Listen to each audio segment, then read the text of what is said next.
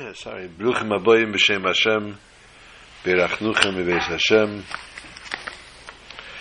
Welcome to our weekly Wednesday night shiur. Good Chodesh. Mm-hmm.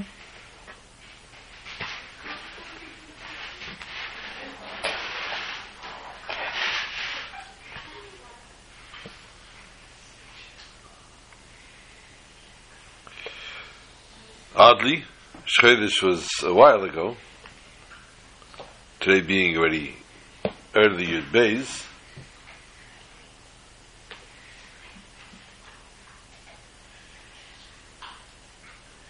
So technically we wouldn't say Good Chodesh on the twelfth day of the month.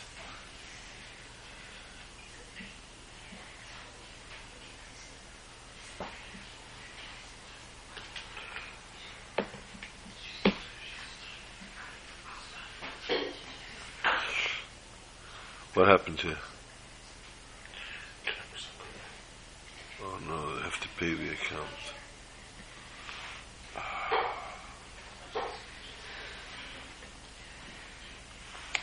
Pay it. Yeah. But tonight, unfortunately, being that we are on the week, on the days of the winter, you may so unfortunately we're not able to do Kiddush Levana until today, and therefore it was only today that we did Kiddush Levana, and after Kiddush Levana of course we say Good Chodesh.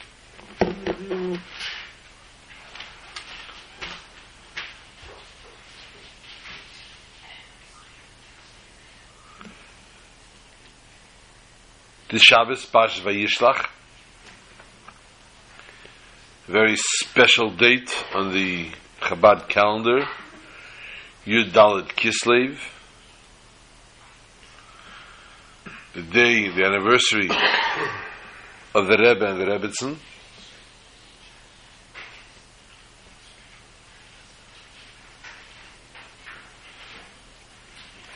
Of course, the Hasidim,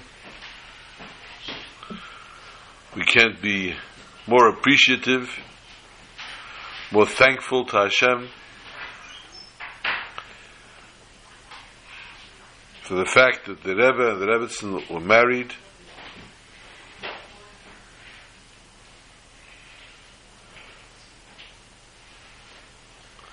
and of course the schus that we had, the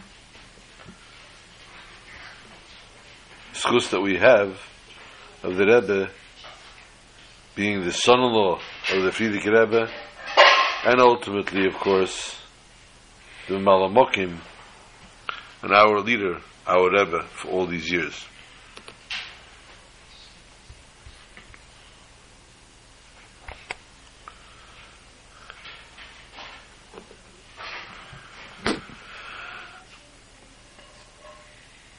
Hopefully we'll be able to discuss part of Yud Dalet Kislev as well.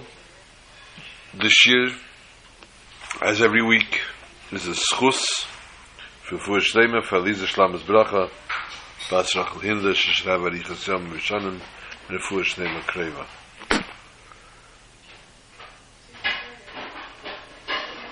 Obviously, next week is Mi'ad Ochi will be Yutes Kislev, so hopefully, B'nei this year will be basically geared to Yutes Kislev.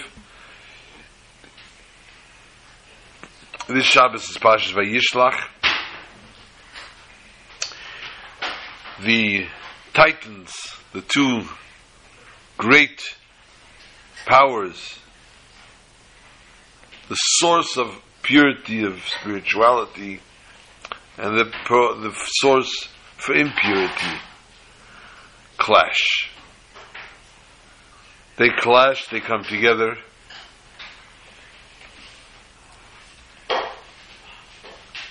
And each one in his own way, form and fashion, manages to do a little bit of conquering here.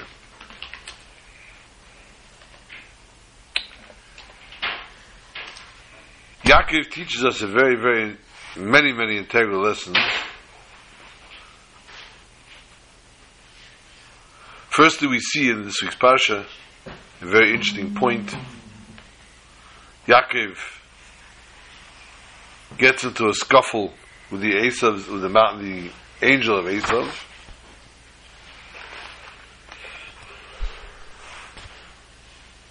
And is the victory, is the victor of the battle, of the scuffle.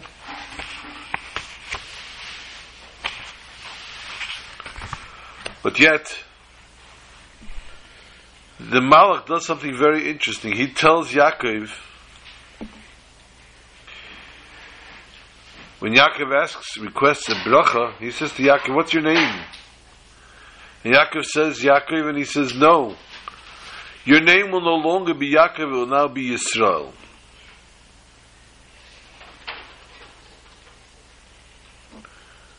How interesting is that? The angel renaming Yaakov Avinu.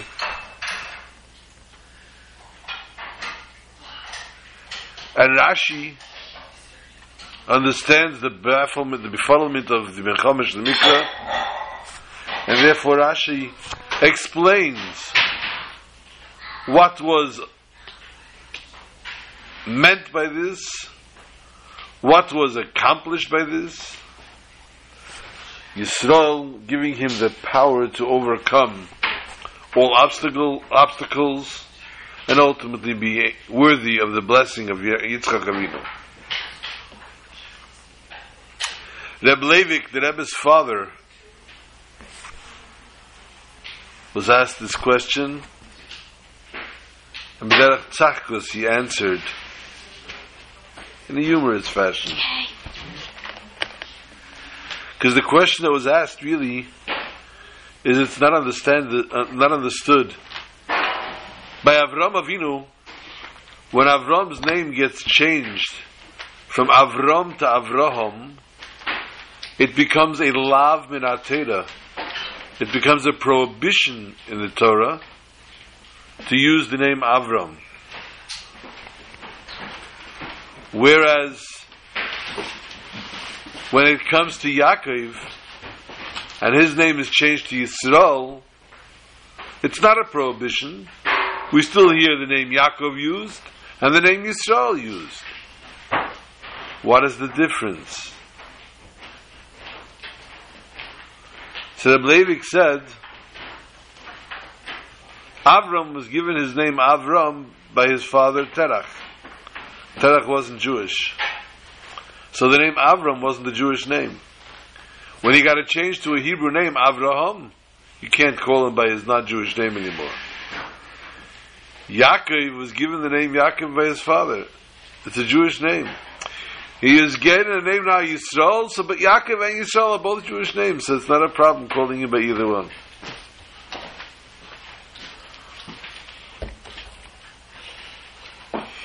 Yaakov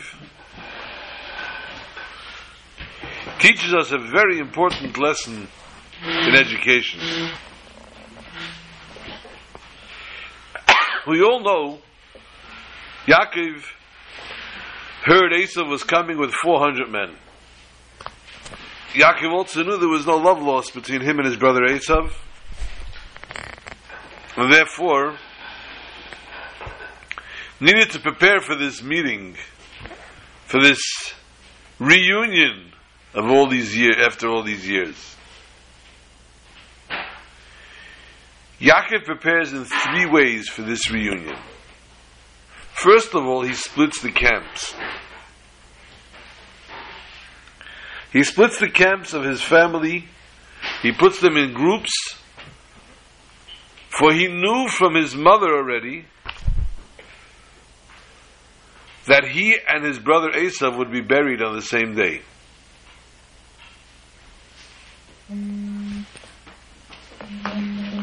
Oh boy, I'm having havoc on my phone.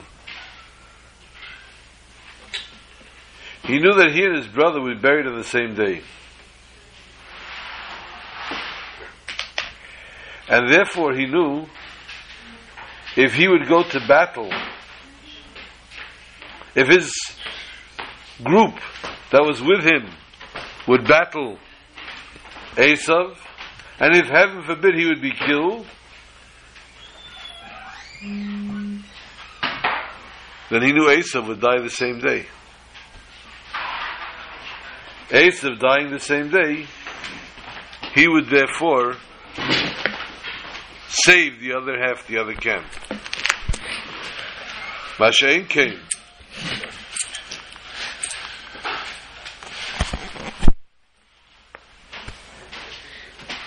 And the other camp would be able to run away from Esav.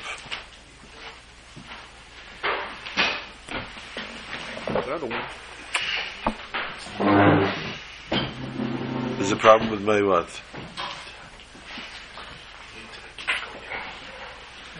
Well, hopefully, God willing, we'll pick up tomorrow a different router and uh, it'll all be fine. Yaakov's preparation. The way he prepares for the war is with three things. He prepared gifts, he prepared for war, and he prepared with prayer.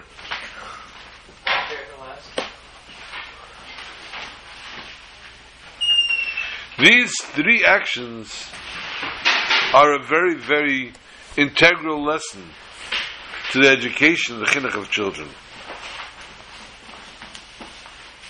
Because in essence, they don't coincide one with the other. Gifts, prayer, and war are different from one another. A person that gives a gift, that gives gifts, is a kind, compassionate, a bal chesed, a person that has his roots in the chesed.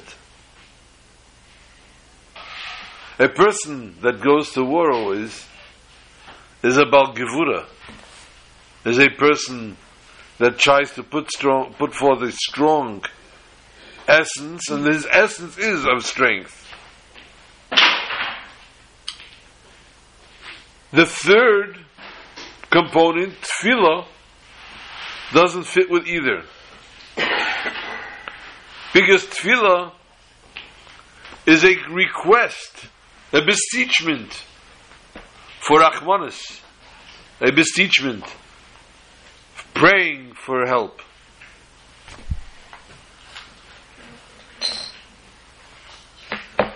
So now, each person has their own nature. You have to reboot the whole computer. Reboot the computer.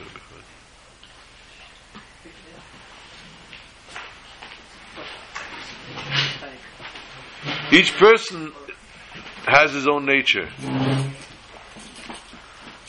If it's chesed or if it's gevura.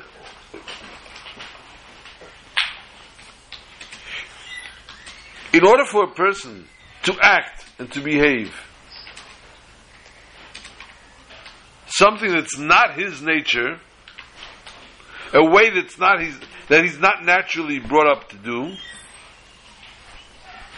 it takes work.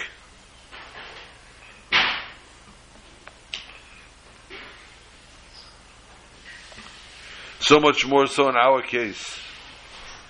Yaakov went in three different directions at one time.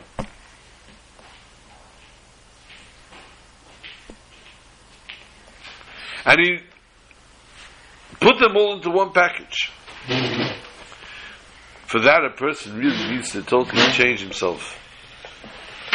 And this is why it says that when it talks about Yaakov's preparation, it says, Hiskin Atzmai. Doesn't say Heichin Atzmai, prepared himself, but Hiskin, he he repaired himself. For he pre- prepared with these three different fashions, three different ways, three different facets which are not one connected to the other. And each one needed to change his own nature. This is the lesson for each and every one of us. When it comes to saving Jewish children, especially from the chinuch of a person of Esav, we cannot suffice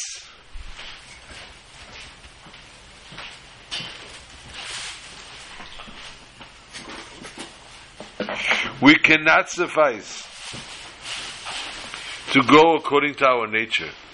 we cannot find it that it's enough by just being us. A person needs to work on himself and needs to rise up above his nature.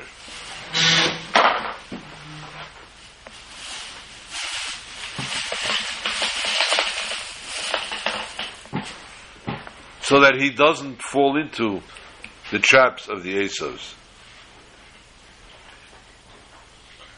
Only then, when a person selflessly throws himself out and brings himself to do anything necessary, even if it's not him, only then can a person actually conquer the Esav.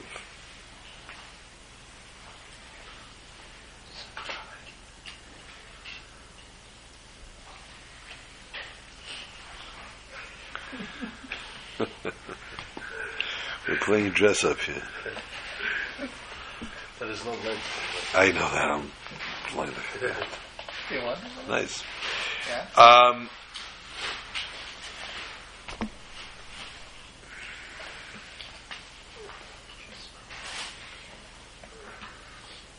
Yaakov did exactly this. This was Yaakov's approach. This was Yaakov's behavior when it came to saving his children. Yaakov says a very interesting prayer. Hatsi leini, no, please save me. Mi'ad Ochi, Mi'ad Esav. Now we know he had only one brother.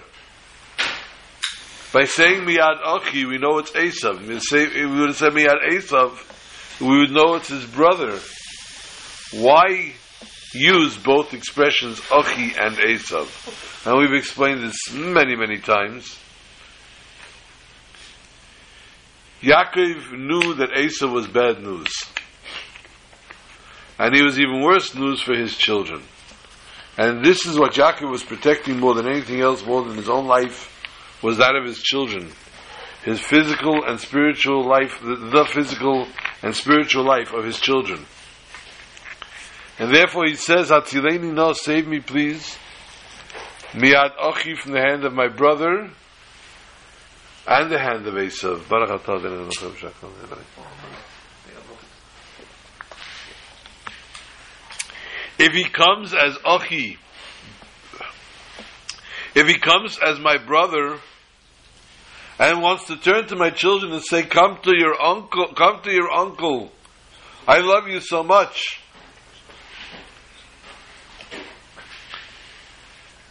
He says, Hatzileni no mi'ad Ochi, save me from his hand. Spare me from having him being acting as a brother to my children.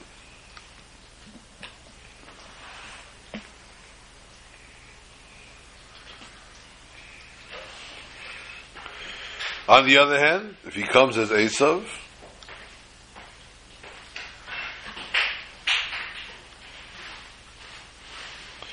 If he comes as Esav, he definitely needs help. He definitely needs to be saved. Hatzileni no mi'ad Ochi u'mi'ad Esav. From both, whether he comes as my brother or as he comes as Esav, I need to be saved. This is what Yaakov was concerned in, how he had to put himself out to prepare to save his children.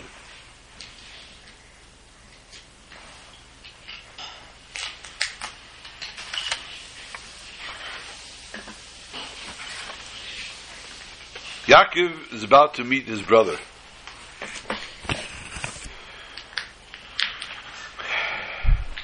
And as they come across each other, not yet face to face,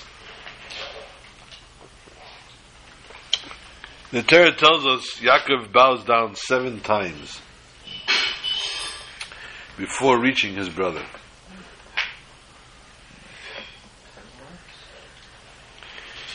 Vayoratz Esav likrosei.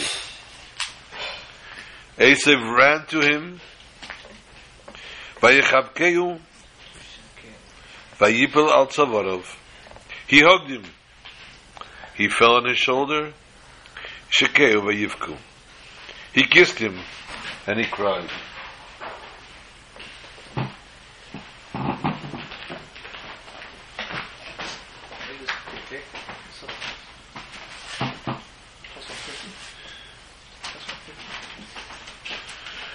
two fifty. What's this one? Yeah. Says Rashi, Vayeshakeo. Mm-hmm.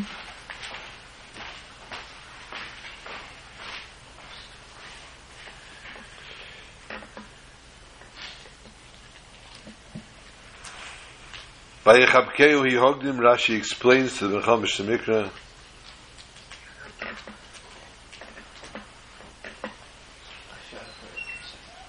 Niskalgu Rachamov.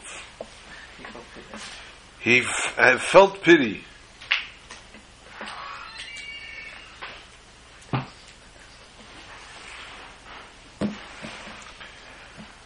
Kishirau Mishtachave, Kolash Tachavois Alalu.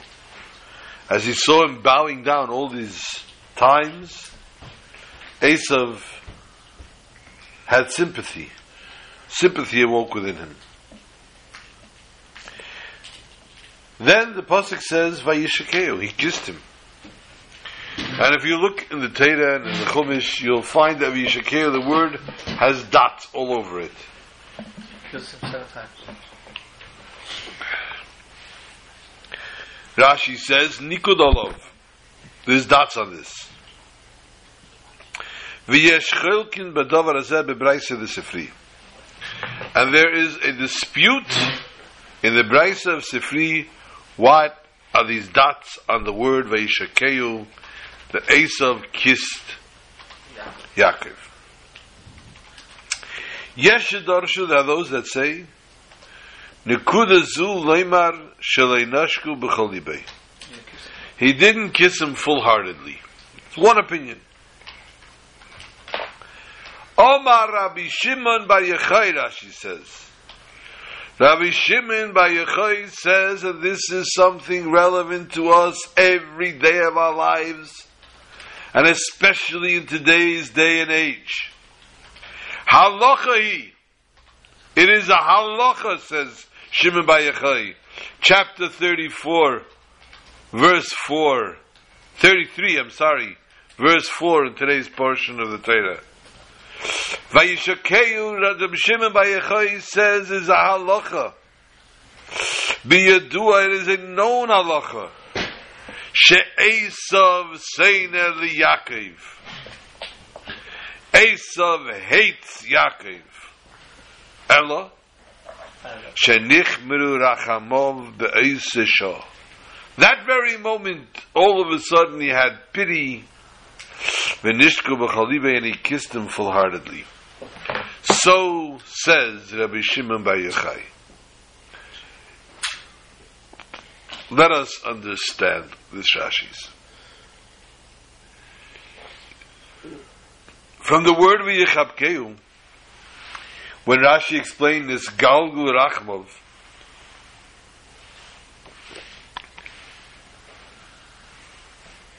it only fits the second explanation, what Rashi says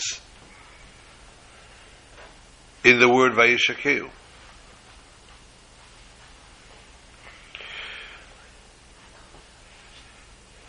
So why is Rashi not explaining Vayishakeo the same way? That perhaps it was not full-hearted. And then explain it the second way as well, if he wants. Another question. Rashi writes the words Nikud Olav. There's dots. Rashi is not apt to explain those things. Unless it explains the actual words, the the actual translation of the Pasuk, Rashi will not come along to explain, to tell us, there's dots. We know there's dots. That's obvious. What is the reason for those dots? It's irrelevant. as far as Pshat is concerned. But if Rashi is explaining it, then it has to do a direct effect on the Pshat of the Pasuk. Thirdly, Rashi says it's brought down by Braisa Sifri, in a Braisa of the Sifri. Why is Rashi bringing down these words of the Sifri and not the Lashon of the Medrash Rabbah or Avos the Reb Nosson?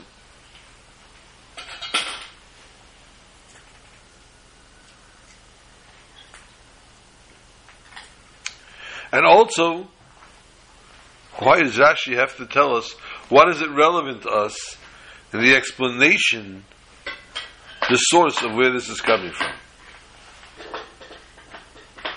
Another question, why is Rashi adding the halacha hi biyadua she'esav seinu liYaakov? Why is it so relevant to us to know that there is a halacha, a known halacha, a known law, that Esav hates Jacob?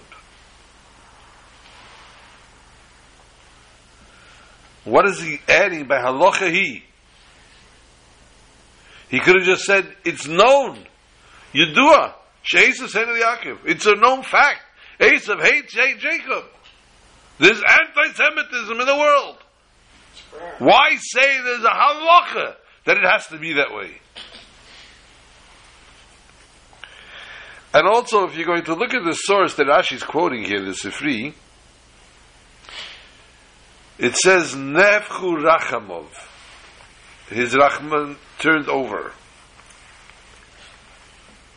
Rashi uses the word, Nichmeru Rachamov. It was in the form almost of purchased, of caught, of captured, but it's not turned over.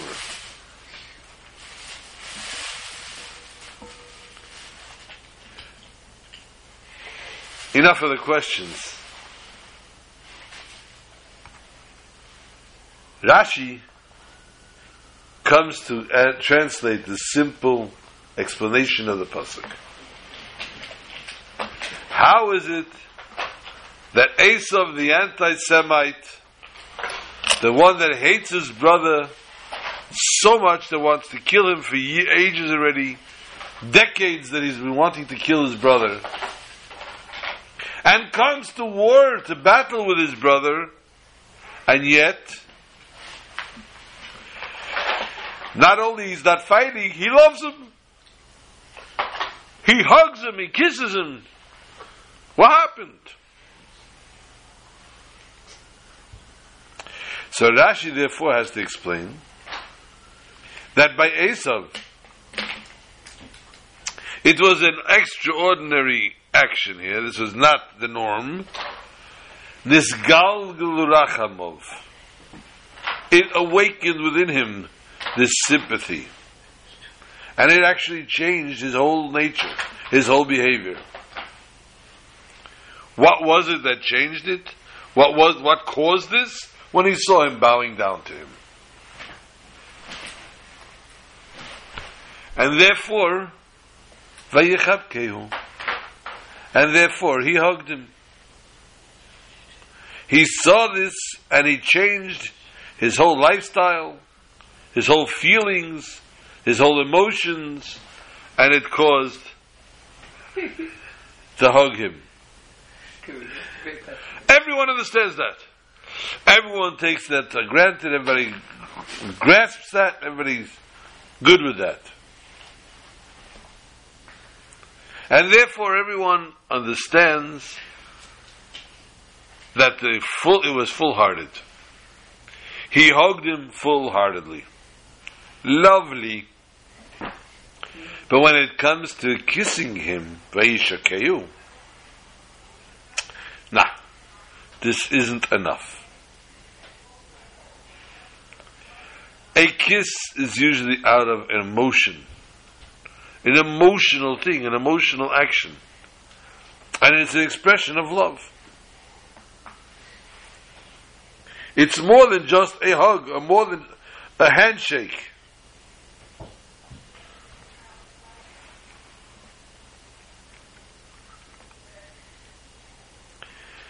So therefore it's difficult to say that because Yaakov bowed down all these times, that such a love welled up in Esav that he wanted to mamish kiss him. From wanting to kill him to wanting to kiss him. A total extreme like that is not acceptable. So therefore Rashi explains, Vayishakeo, it's not good olav.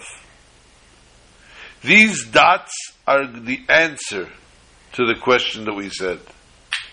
Because a dot on something makes it weaker, makes the word weaker. And here as well, we learn from these dots that the kiss was a weak kiss. It wasn't full-hearted. It wasn't so thoroughly true. But then Rashi continues, Vayeshakeo b'davar hazeh, and there's a machlekes in this. Two ways of explaining the falsity of this kiss. One is that he just didn't kiss him. He did not kiss him full-heartedly. Even though he hugged him full-heartedly, but the kiss was already exaggerated. Another thing, another way of looking at it, Nichberu Rachamov,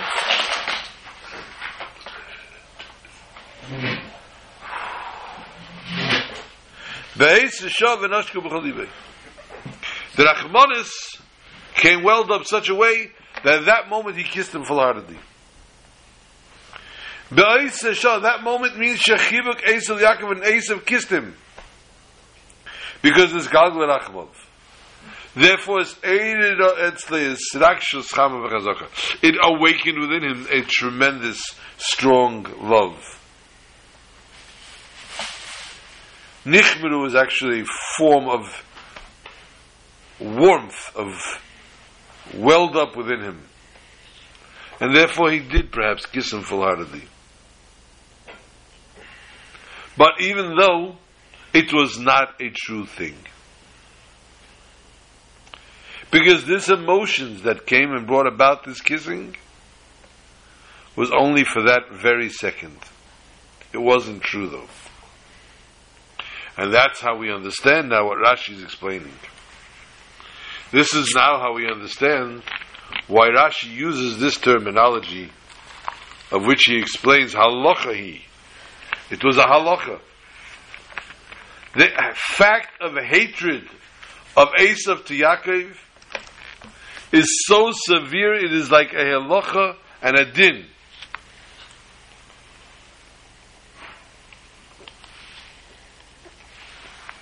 It's etched in stone and there's no changing it. And therefore that kiss was a fleeting second. Shenichmeru Rachmav. The concept of the Nichmeru awakened this Rachman.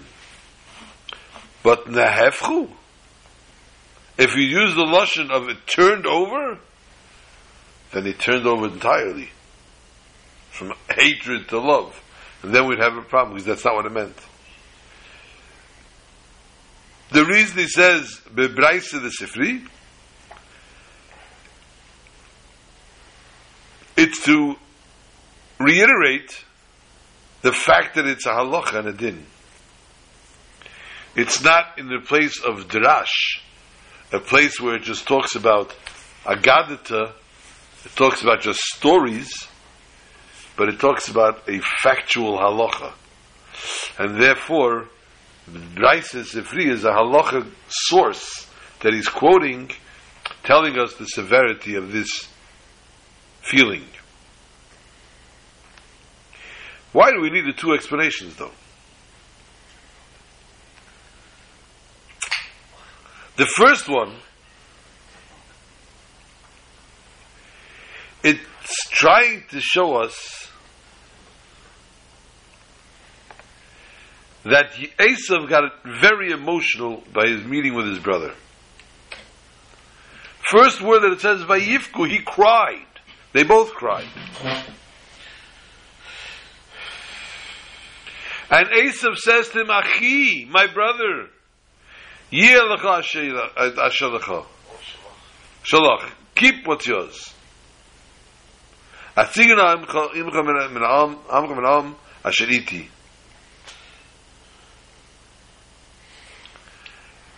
The wording, the way he's using it, people, everything's with you, let it stay with you, almost shows that he was sincere, that he truly, really felt for him. The second explanation, though, in the beginning of the Pasuk it says, the Malamokim let Yaakov know that Esav was coming with hatred on his eyes, on his heart. So if he knew that he was coming to meet Esav, who was with a tremendous animosity within him, it doesn't make sense that suddenly, all of a sudden, they became in such a great form of love. And kissed him full-heartedly. So therefore Rashi says in the beginning of the Rashi, he starts off to be safe. There is dispute in this concept. What exactly happened here? And both explanations are equally true. Oops, here we go again. In the beginning of the Pasha, it sounds like the first explanation, and the second, the continuation of the Pasha, would be the second explanation.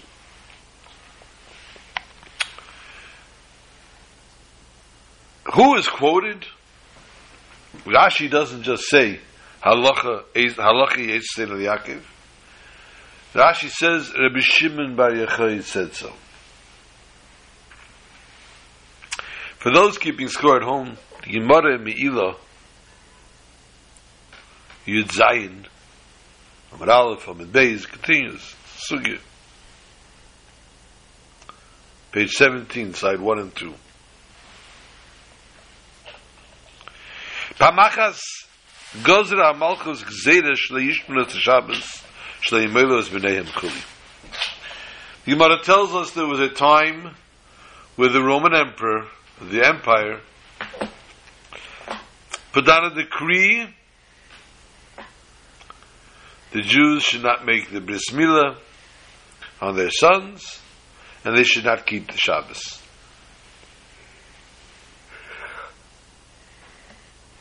Avru, they said, Mi yerech v'yivatlach zedis. Who is going to go and nullify these decrees?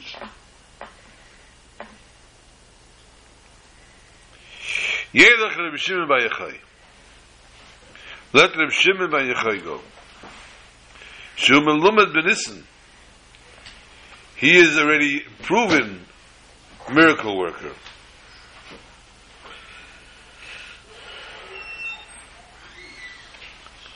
Let him go be the one. Let him go be the one to go and save us from this decree.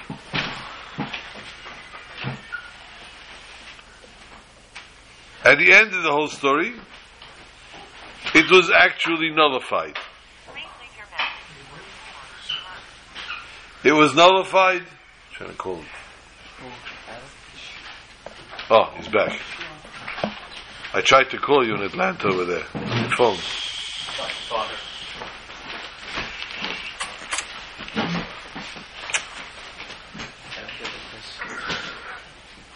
It was nullified. The decree, and it was nullified miraculously. Which means, without looking at the great hatred that Malchus Reimi had to the Jews, and especially, of course, as we know, the Rashbi himself, Reb Shimon Bar-Yochai was despised by the, by the Romans, and he had to hide in a cave thirteen years for it.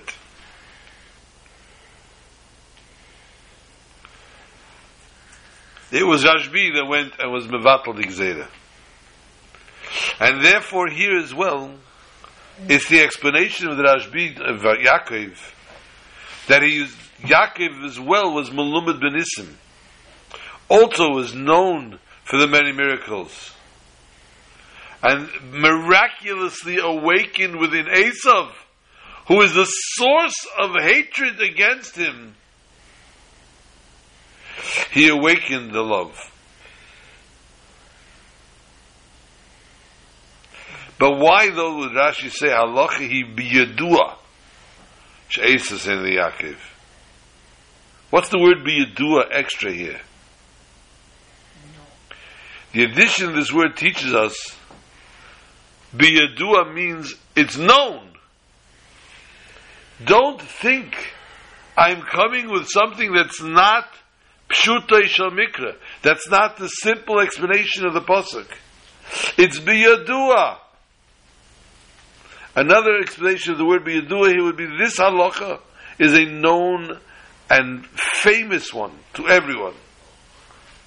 And therefore Yaakov knew what he had to be suspicious of Esav. Even though he kissed him at that time full-heartedly. We begin. We began tonight's shir with the words "Good Chodesh." For tonight, we did the, the mitzvah of Kiddush Levana. I'd like to take a few moments in that case and delve into customs of Kiddush Levana.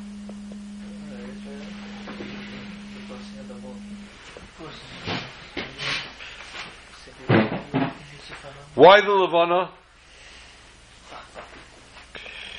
The Levana, the Jewish nation, is compared to the Levana, to the moon, in that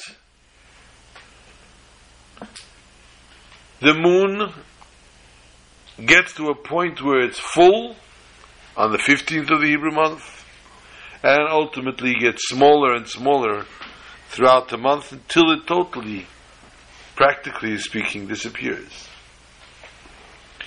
The Jewish nation is very similar to that. There are times of the Jewish nation, the times of Shlomo HaMelech, for example, of the Holy Temple, where the Jewish nation was the greatest and the holiest and the most famous and the most respected, the most revered nation in the world. But then, for our sin, because of our sins, we were re- exiled, tossed and turned. We were no longer the same, no longer the same value. And so too, as the, as the Levana is the Jewish nation.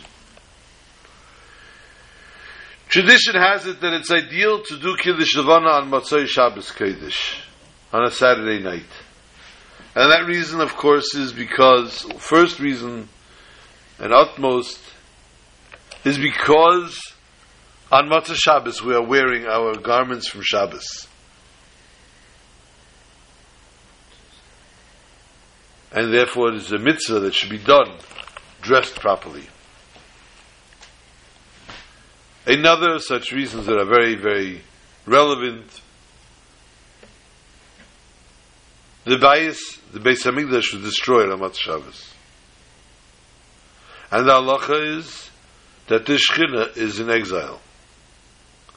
And therefore we say in the words of Kiddush Levana, Sha'asidin l'schadish k'moitza, in the future it should be renewed like you. In the day that it was destroyed, we discuss the Kiddush of Yisrael and the Shechina, the renewing of the Shechina and the Yidden.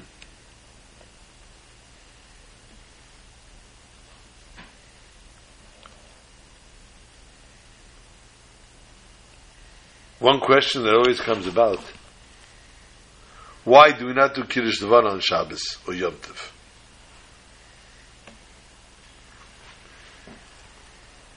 And the commonsensical answer as it might sound, extremely spiritual at that. There is a concept called Tchum Shabbos. A person may not tra- travel, may not go out of, on Shabbos, walk out of, the Tchum Shabbos, which is two thousand Elim, out of um, civilization. Oh, your phone does it too, huh? Yeah, it's no Wi-Fi. To jump, go out of civilization more than the Tchum. Just like there's a Tchum here on the world below, so too there's a Tchum L'mayla.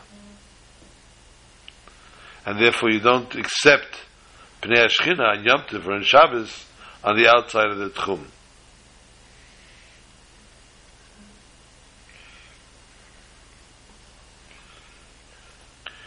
There is an opinion, B'Ki Yosef, that says that if the fifteenth day of the month is going to be on Shabbos, or Yom Tov, obviously Sukkot and Pesach, and it was not possible, we were not capable of doing Kiddush Levana until that day, then someone, then, according to an opinion, they may do it as well.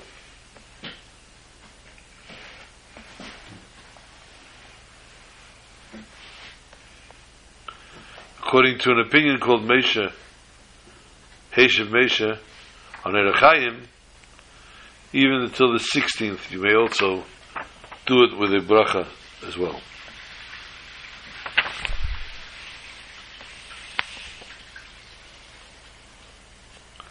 Another thing, on Shabbos and Yom Tov, you be mekabel at Pnei Shabbos. Shabbos Malkusa, Kedushas Yom Tov. If we're doing this, we're greeting the Shabbos Queen, and if we're doing this greatness of honoring, accepting the holiness, sanctification of the holiday, how can you go out and take uh, and greet the Levana instead? The halach is ein ma'arvin simcha b'simcha. We don't mix one simcha with the other. And since it's such a simcha, that's why an oval, Rachmana Litzlan, in the Shiva would not go out and do Kiddush Levana. If he has time still to do after. If the time he stands up from Shiva, Rachmana Litzlan, it would be too late to do Kiddush Levana, then he could.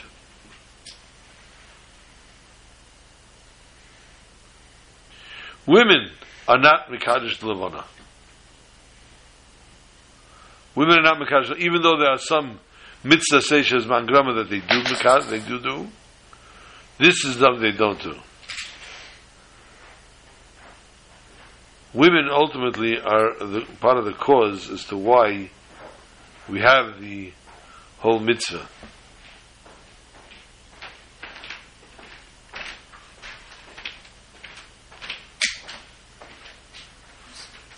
What happened? Well, it's might have.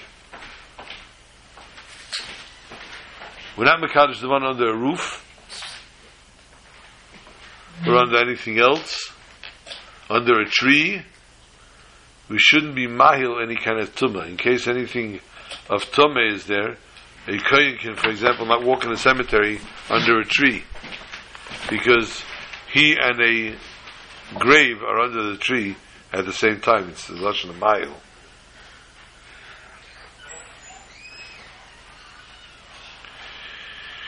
In Kiddush Levana, we say, David Melech Yisrael Chai V'Kayim.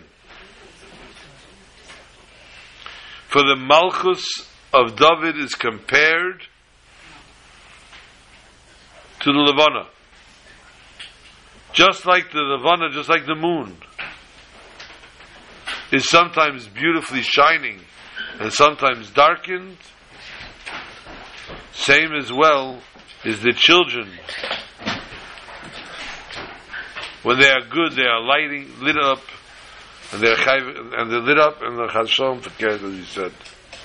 We say chai v'kayam, just like the lavana, just like the moon, which is darkened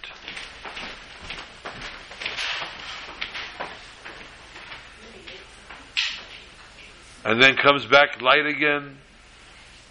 So too the Jews are compared, as we spoke before, and they will return ultimately to the Malchus Beis David, and it will be Chai V'Kayim. There are those that have accustomed to dance after Kiddush Levana. Outside seven seventy tonight there was music and dancing.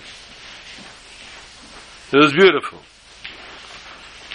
Why are we dancing after Kiddush Levana?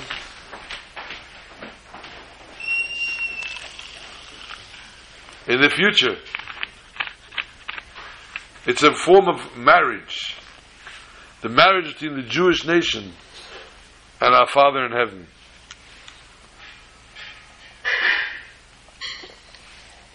As we know, in the future, Knesset Yisrael will attach itself once again to her husband, HaKadosh Baruch Hu. So to the moon will be Mizchadish once again with the sun. There should be no separation between a person and the moon.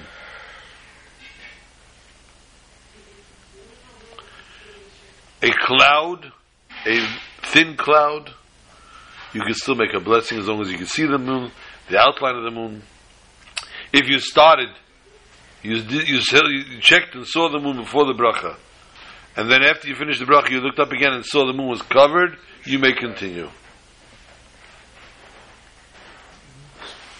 During Kiddush Levana, it's customary to say Shalom Aleichem. And people answer Aleichem Shalom. Prior to that, we say Tipul Aleichem Masav Avachad. Tipul is a lashon, a curse, they should fall. But we say must Aleichem on them, and we turn to our friend next to us, and we say, no, no, no, we're not, not talking about you, we're saying Shalom Aleichem. Peace to you. But Shalom Aleichem is recited three times. What are the three times? The first kitrug, the first decree, was the opposite of peace.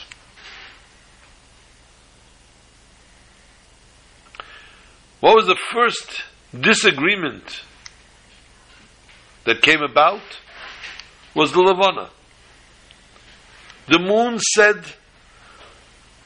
me and the sun cannot coexist. You cannot have two luminaries in the world.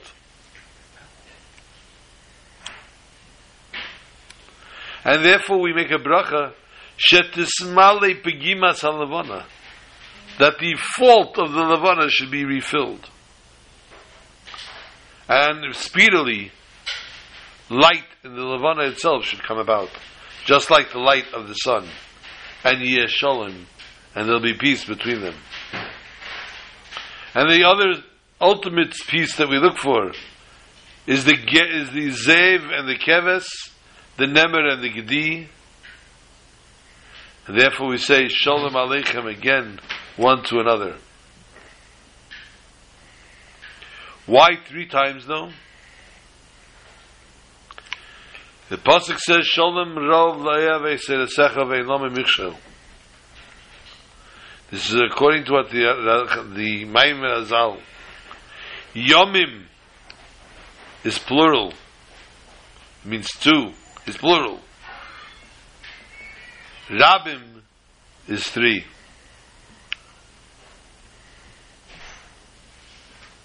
So multiple is three.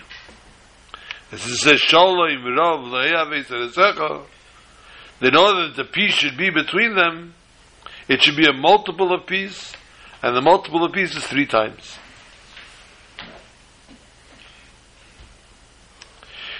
And then, and then at that point, Ein Lame Michshel. Therefore, we say by Kiddush Levana, three times Shalom Aleichem, that it should be Ein Lame Michshel. There should be no michshel, no nothing to trip us up.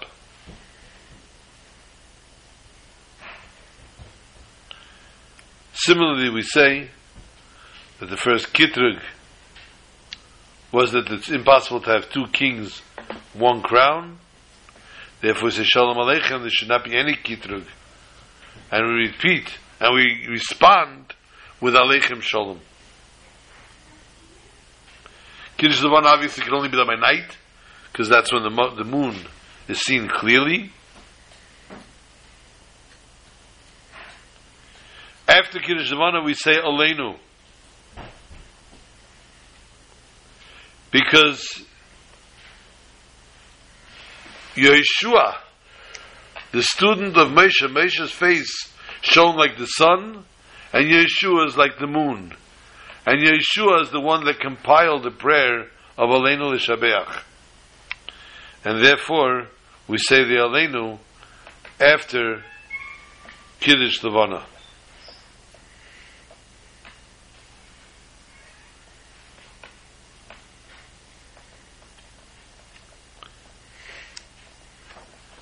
It is customary after Kiddush Levana to shake out the corners of our tzitzis.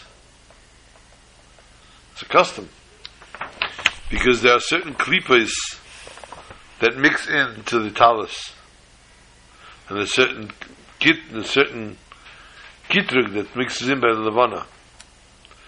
Therefore, the Siddur of the Arizal, he writes, She'enayr shulei kamfei tzitzis. Shake the corners of the, the corners of the tzitzis, because this is connected malchus,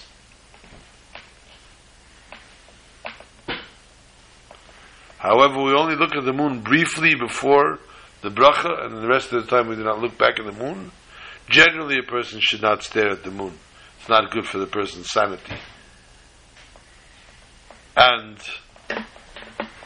we find this tzitzis gathers klipas also on Matzah Shabbos. It's a custom to fold the talis immediately, to shake it out, because also the klipas that have gathered in the talis should be shooken, should be shake. You shake them out to be rid of them, so that we can conquer all the klipas. And so too, similarly, Vayishlach Yaakov Malamokim Lefanav, as each and every one of us embark in this Shabbos and become Shiluchim Hamokim. We become messengers of the Eibishter, we become shluchim, so too we should be zeiche to fulfill the ultimate shlichus, and the ultimate shlichus being to bring the world better, closer, and to a better place, and to a higher level, so that we all merit to the ultimate blessing, which is the blessing of Mashiach Tzidkenu.